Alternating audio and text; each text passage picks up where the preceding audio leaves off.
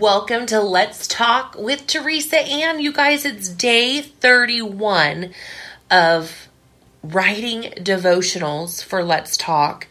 And I have been so encouraged by the Holy Spirit and by those of you who have commented and shared the insights of the Holy Spirit to you.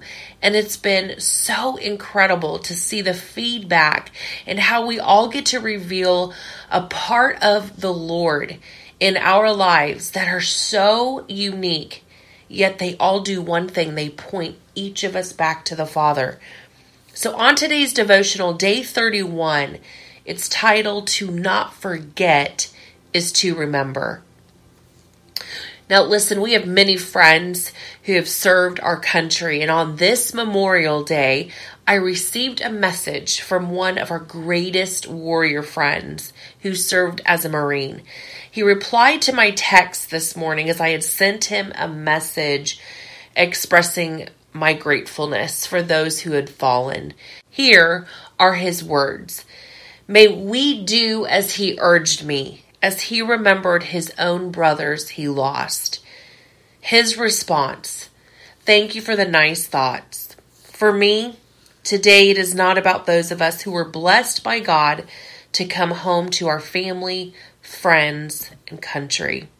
Today, which is like every day for me, but more reflective and honoring than the others, I remember my brothers in arms that made the ultimate sacrifice for most of the time for people they did not even know. They died protecting those who could not protect themselves. They gave up being a son, brother, father, or husband. Today, I do my best to hug and thank the families that were left behind.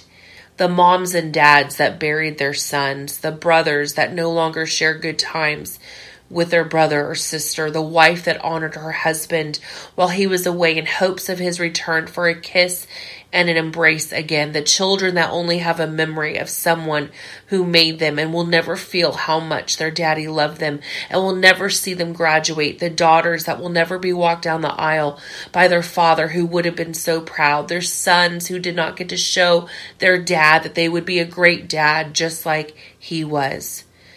So thank you for thanking me. But please hug as many as you can and pray for everyone you know that was left behind because they are living with the memory of the one they loved who made the ultimate sacrifice. Please remind as many as you can and thank as many as you can. Their sacrifice lives through our memory. I feel like my brothers did what Jesus did. But Jesus died for so much more and for a bigger battle, for us to have a relationship with his Father. My brothers died so that people could live in their body. Their death gave others the opportunity to know God and his blessings. They died not only to protect others, but many of those who survived will get to know God because of their sacrifice. Many will be witnesses to others and go into the world and make more disciples of Jesus because someone they didn't even know saved their life. I believe it's so appropriate to even read these scriptures from none other than the Passion Translation. So I'm going to be reading John 15 13 and Proverbs 17 17. And John 15 13 says it like this For the greatest love of all is a love that sacrifices all. And this great love is demonstrated when a person sacrifices his life for his friends. And when I ever, whenever I read that, I don't just see it as death in sacrificing, but even in wanting to save your own butt in situations and those people that just put it on themselves instead of blaming it on others, even though it was someone else's fault, I believe that's a sacrifice as well. And I believe someone needs to hear that today. People that have sacrificed their reputation and their dignity for someone else is just incredible. And then Proverbs 17 17 says, A dear friend will love you no matter what and a brother sticks together through all kinds of trouble. And I think that scripture especially reflects that response from our dear friend. So let's talk. Do you see the ultimate sacrifice of our Jesus today? Do you see the humility in this Marine's response to being honored? This makes me wonder of all those who will never even ask for help. With that said, I know a few service families who just don't know how to reach out for help.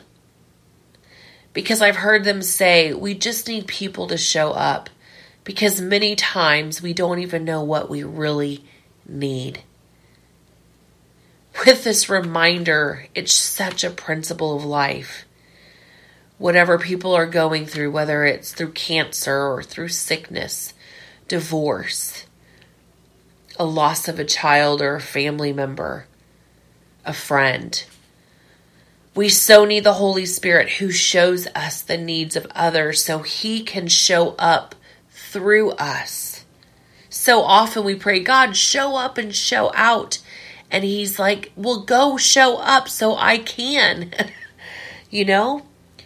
Even those within our families that need him so desperately to show up through us, whether it be for our spouse or our children, our parents, our siblings, our friends, acquaintances, and those we've never met. So, with that, what do you want to share?